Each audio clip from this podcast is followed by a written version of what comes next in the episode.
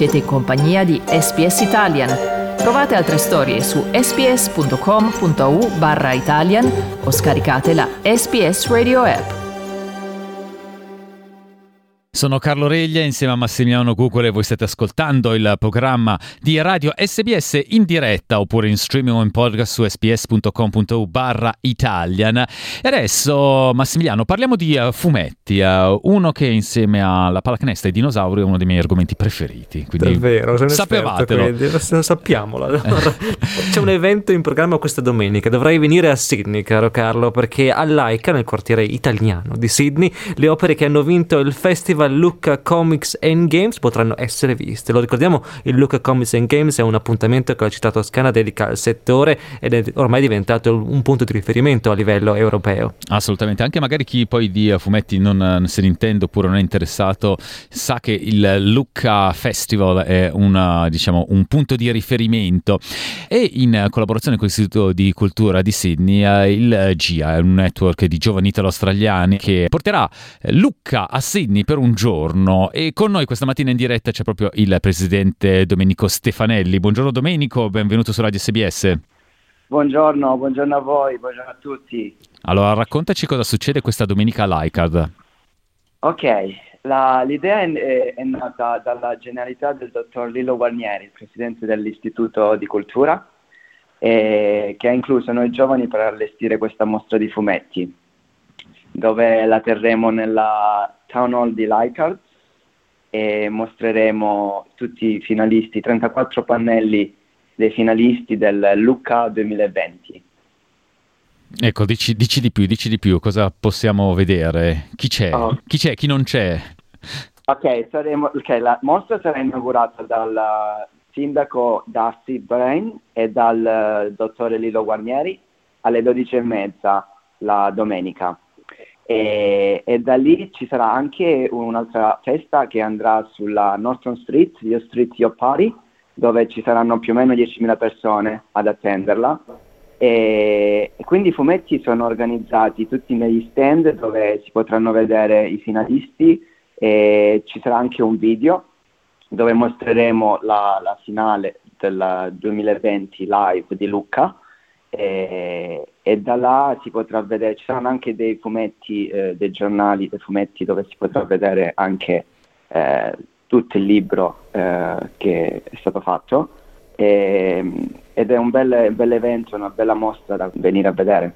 Un evento organizzato, abbiamo detto, dall'Istituto di Cultura di Sydney e anche dal GIE, il network che tu presiedi. Raccontaci un po' di questo network, qual è la sua storia, come è nato, come sta andando?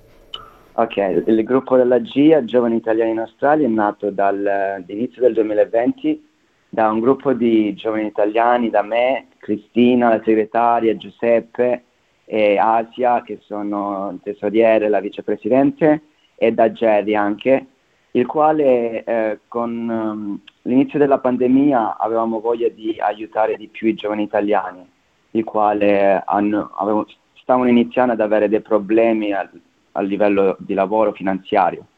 E da là, eh, con um, l'aiuto di Rete Italia e la fondazione di Padre Atanasio, che ci ha aiutato tantissimo, abbiamo eh, dato, raccolto dei fondi tramite una radiaton all'epoca, nel 2020, Pasquetta del 2020, eh, dove abbiamo aiutato finanziariamente e con uh, dei uh, voucher per, uh, da spendere in supermercati a tutti i giovani italiani che ne avevano bisogno.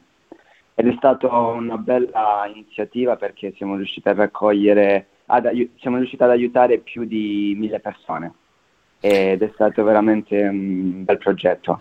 Senti, torniamo allora a questa vostra iniziativa, l'appuntamento che porta a Sydney il Festival Lucca Comics. Eh, tra l'altro, appunto, il Festival di Lucca è anche eh, famoso perché ci sono molti cosplayers, quindi insomma vai a Lucca e ti ritrovi in, in, un, in un mondo sornione di Carlo Reglia, è magico. già là praticamente. E sono lì, sono lì vestito da Sailor Moon o qualcosa del perché genere. Perché Sailor Moon?